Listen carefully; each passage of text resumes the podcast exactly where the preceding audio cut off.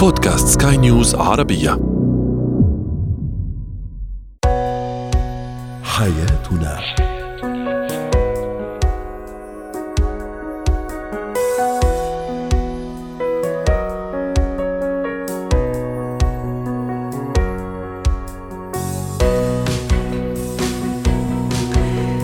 مستمعينا الكرام أهلا بكم معنا إلى حياتنا. فضاؤكم اليومي الذي يعنى بشؤون الأسرة وباقي الشؤون الحياتية الأخرى والذي يمكنكم الاستماع اليه عبر منصة سكاي نيوز عربيه dot com slash podcast وباقي منصات سكاي نيوز عربيه الأخرى. شاركونا عبر رقم الواتساب 00971 561 6223 معي أنا آمال شابه اليوم نتحدث عن الزوج الأناني أو الزوجه الأنانية. كيف يمكن التعايش؟ والتكيف مع هذا النوع من الشخصيات تحت سقف واحد تحت بيت أو في بيت الزوجية. متى أعرف أن طفلي بحاجة لتعديل سلوك وأخيرا كيف أتقن قراءة لغة جسد الأشخاص من حولنا؟ هو وهي. أن أكون زوجا أو زوجة يعني أن أكون مستعد أو مستعدة لتقاسم لحظات كثيرة مع الطرف الآخر مع شريك الحياة لحظات الفرح لحظات الحزن لحظات السعادة لحظات كثيرة. لكن آه، ماذا؟ إذا كان أحد الطرفين شريك أناني لا يتقاسم معي مع الزوج أو الزوجة هذه اللحظات على اختلافها.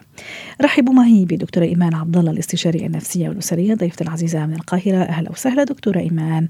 متى أقول أنه زوجي أناني أو زوجتي أنانية؟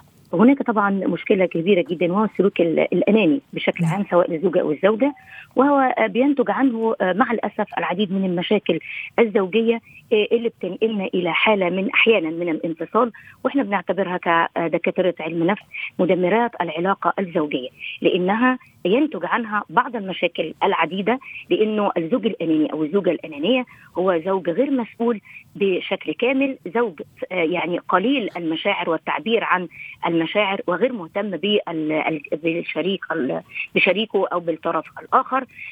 طبعا هو بيبقى شخص أناني. يعني إيه أناني؟ يعني هو شخص المنخفض الذكاء الاجتماعي الذي ينغمس داخل ذاته وداخل أعماق نفسه دون أن يراعي مشاعر الآخرين وافكارهم واهتماماتهم حتى لو كانوا ابنائه وهذا يعملها بوعي أو غير وعي بقصد أو عن غير قصد دكتورة إيمان. وهل يجيب هذا هذا الصفة مثلا من تنشئته من تربيته هو كذا شخصيته كذا؟ حقيقي يعني أنا بشكرك جدا على سؤال حضرتك. هو طبعا ما حدش فينا بيتولد أناني. ولكن هو سلوك مكتسب من البيئة المحيطة عاش في أسرة متسلطة لديها حب تملك لا تراعي مشاعره تقارنه بالآخرين. الكلام طبعا لأنثى أو ذكر يعني. نعم. مقارنات بالآخرين إهمال في التربية بشكل كبير جدا. التركيز على أنفسهم يعني سواء الأب أو الأم يربوا هذا الشخص منذ الطفولة على الأنانية. يعني هم مش حاسين بمشاعره ما بيدروش الاهتمام بينقدوه دائما. ولذلك أنا وممكن أحيانا للعكس دكتورة إيمان الاهتمام المبالغ فيه الدلع المبالغ فيه كل شيء له. فكمان هذا ممكن يربي شخص أو طفل أناني وتكبر معه هالأنانية. يعني في كلتا الحالتين الإفراط والتفريط كمان سواء في الاهتمام أو عدم الاهتمام ممكن يولد لنا شخصية أنانية وتكبر هالشخصية وتأسس بيت يعني وتتزوج ويكون هذا المشكل اللي عم نحكي عنه اليوم دكتورة إيمان. طيب عندي زوج يا دكتورة ما يفكر إلا في نفسه ولا في بيته ولا في أنا ولا في أولاده ولا في أمورنا. نفرح لوحدنا ونزعل لوحدنا ونكتئب. لوحدنا ثم نرجع مرة أخرى نقوم على رجلينا لوحدنا. ونفس الشيء عندي زوجة. بنفس ال... بنفس الطباع يا دكتورة يعني. قليل ما تشاركني أنا كزوج فرحي اهتماماتي طموحي نجاحي زعلي مشاكلي. يعني يلا نفسها فقط. كيف أتعامل مع هذا الشريك؟ أنا أقول لحضرتك قاعدة هنبدأ بيها وهتنفع مع الاثنين اولا آه إن كنت أنا عاوزة أغير هذا الشخص لابد إن أنا أغير أسلوبي أنا الأول معاه. ليه؟ لأنه التغيير بطريقة مباشرة هينتج عنها أوامر وهينتج عنها انتقاد إن أنا بنقده في هذا السلوك. جميل. وهذا هيخليه يغير آه هذا السلوك المراد ولكن لا تغيير كلي لهذا الشخص. التغيير الكلي دائما يأتي بالطريقة الغير مباشرة. يبقى أنا هتعامل معاه بطريقة غير مباشرة من خلالي أنا إني أنا اولا بحمي ذاتي.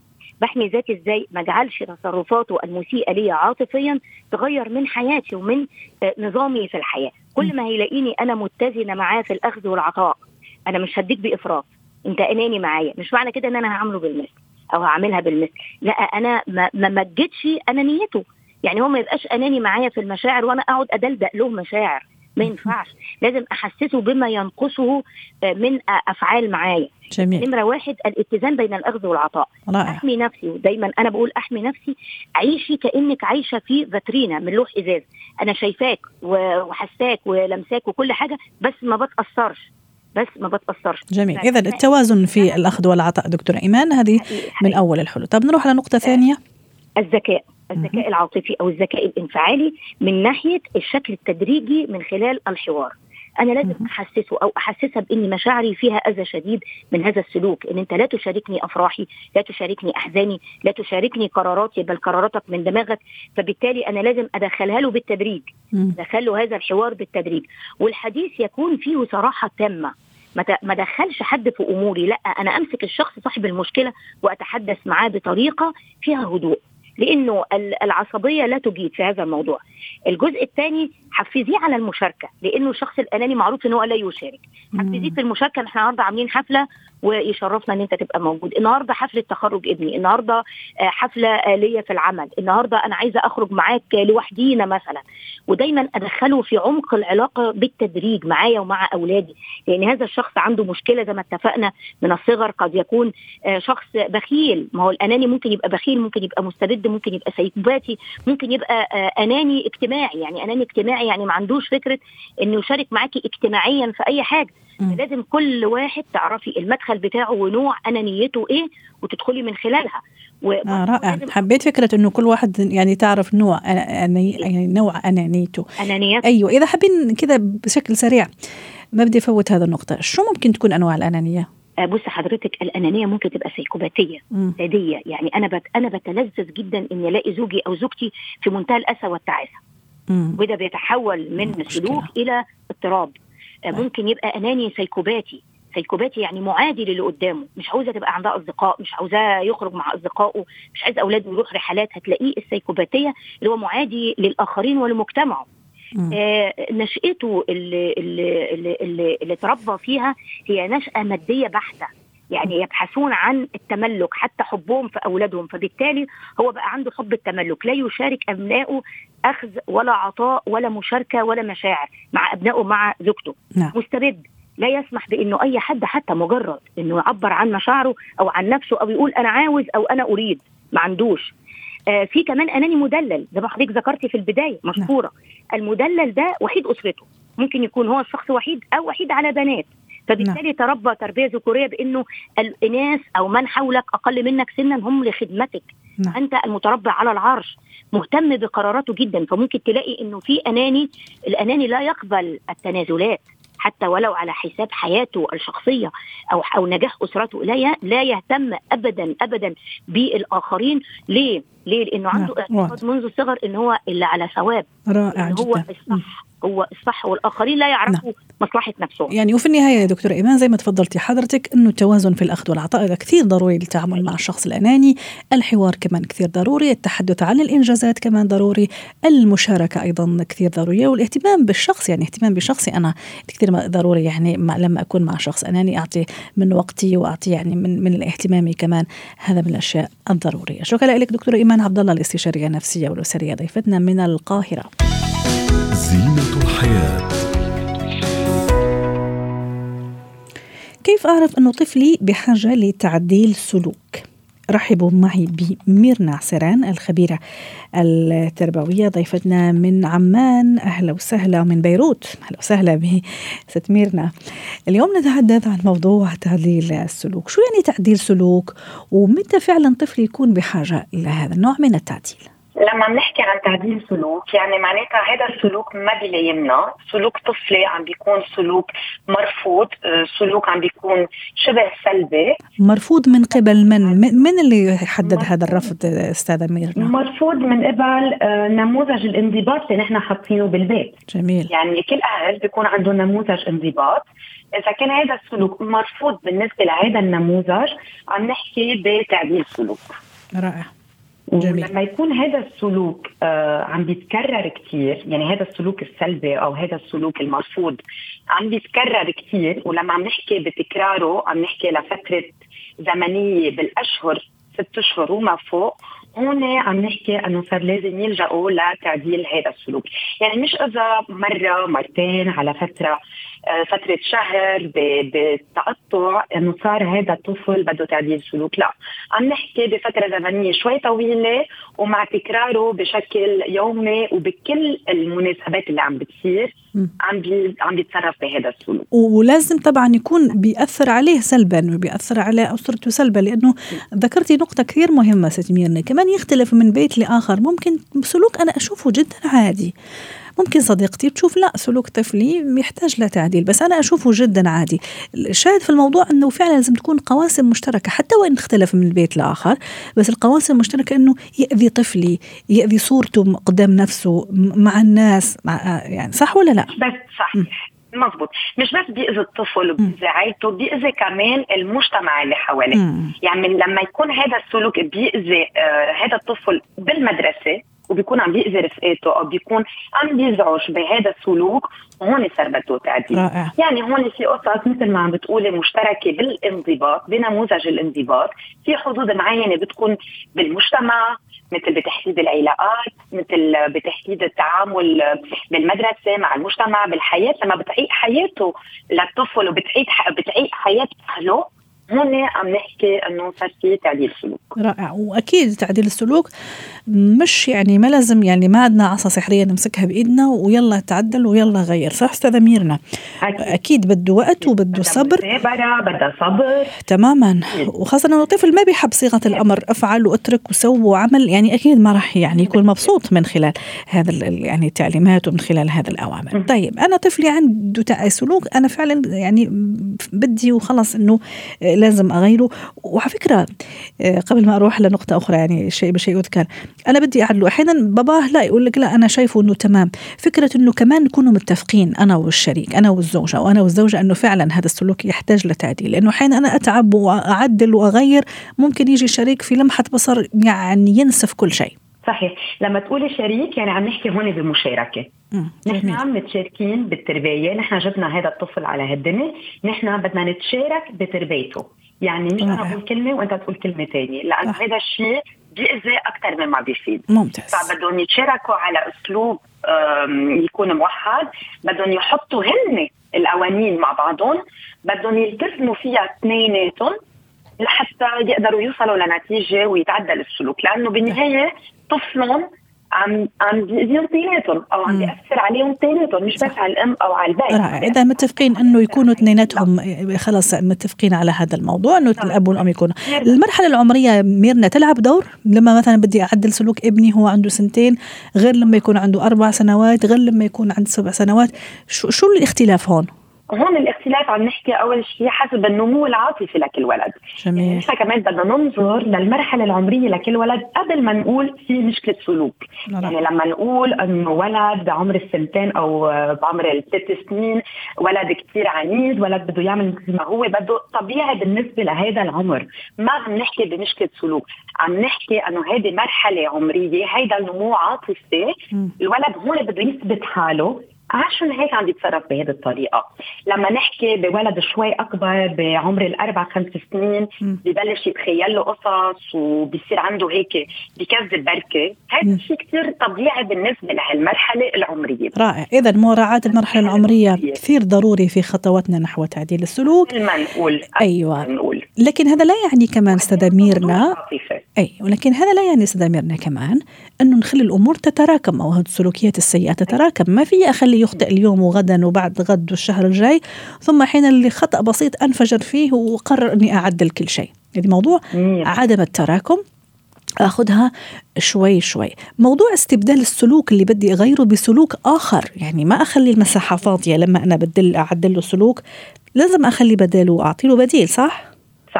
لما بنعطي بديل بدنا نكون نموذج. رأي. يعني أنا ما فيني أقول له للطفل ما تعمل هالشغلة وما اعطي البديل اولا وما أكون أنا نموذج عن هذا البديل الإيجابي.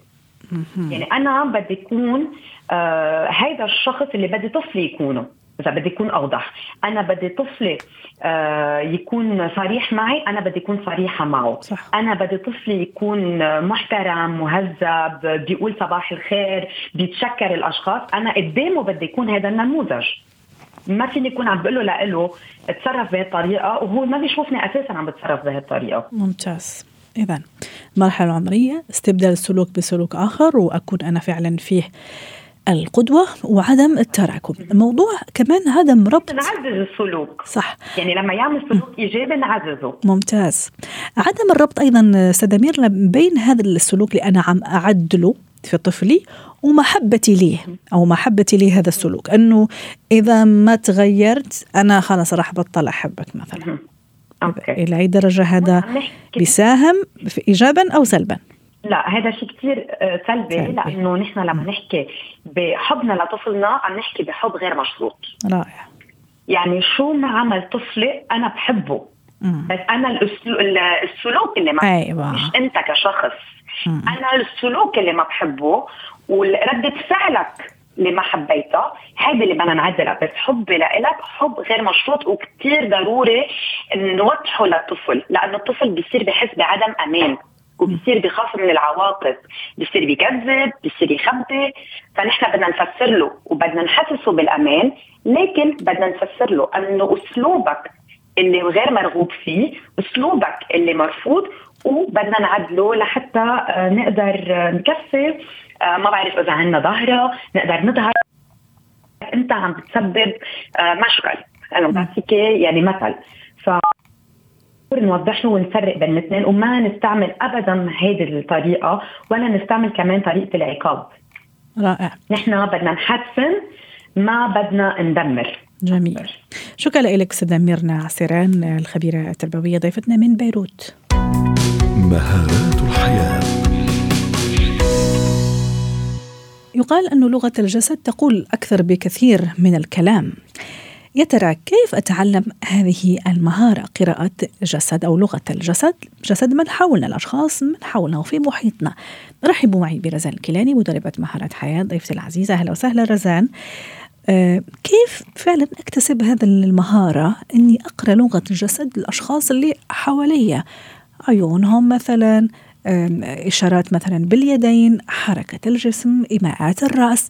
أعطينا كذا اليوم يعني بعض النقاط اللي ممكن فعلا مفيدة وتكون مدخل أساسي لفعلا التعرف على شخصية الناس هلأ قبل ما أحكي أي شيء يجب أن أنوه إنه مش لأنه نحن ممكن نذكر بعض الأمثلة عن أنواع الإيماءات أو النظرات أو وضعية الجسم معناه هذا صحيح 100% مهم. لأنه في عنا عناصر بتأثر على هذا الموضوع مثل الاختلاف الثقافي رائع مم. أيوه. وبعدين آه، اختلاف الأشخاص بين بعض كيف بتواصلوا غير لفظيا. فهذا بدفعني لأعرف شو يعني لغة الجسد. هي اللغة اللي بنتواصل فيها مع المجتمع اللي حوالينا غير لفظيا. ففي آه، يعني مقولة معروفة آه، إنه لنيل كوباتو إنه إذا تعارض ما يقوله الشخص لك مع لغة جسده فدائما ثق بلغة جسده. جميلة اذا هذا آه شو معنى إذا- يعني أنا مثلا ممكن أقول كلمة شكرا لكن إذا عقدت حاجبي ولويت شفتي وأنا بحكي هيك لويتها بطريقة معينة.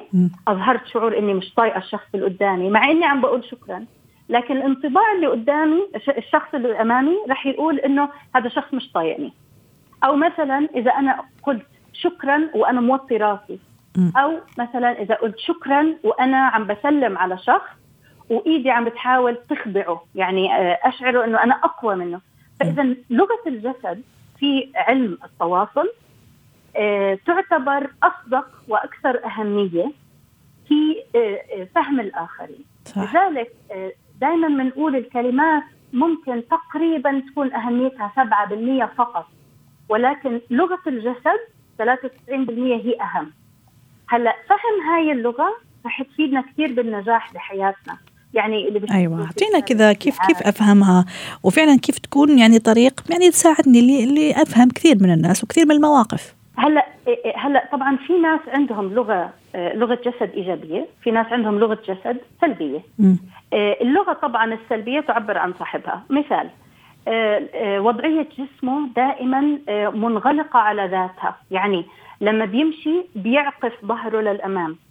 أو مثلا لما بيجلس رأسه دائما مطأطأ.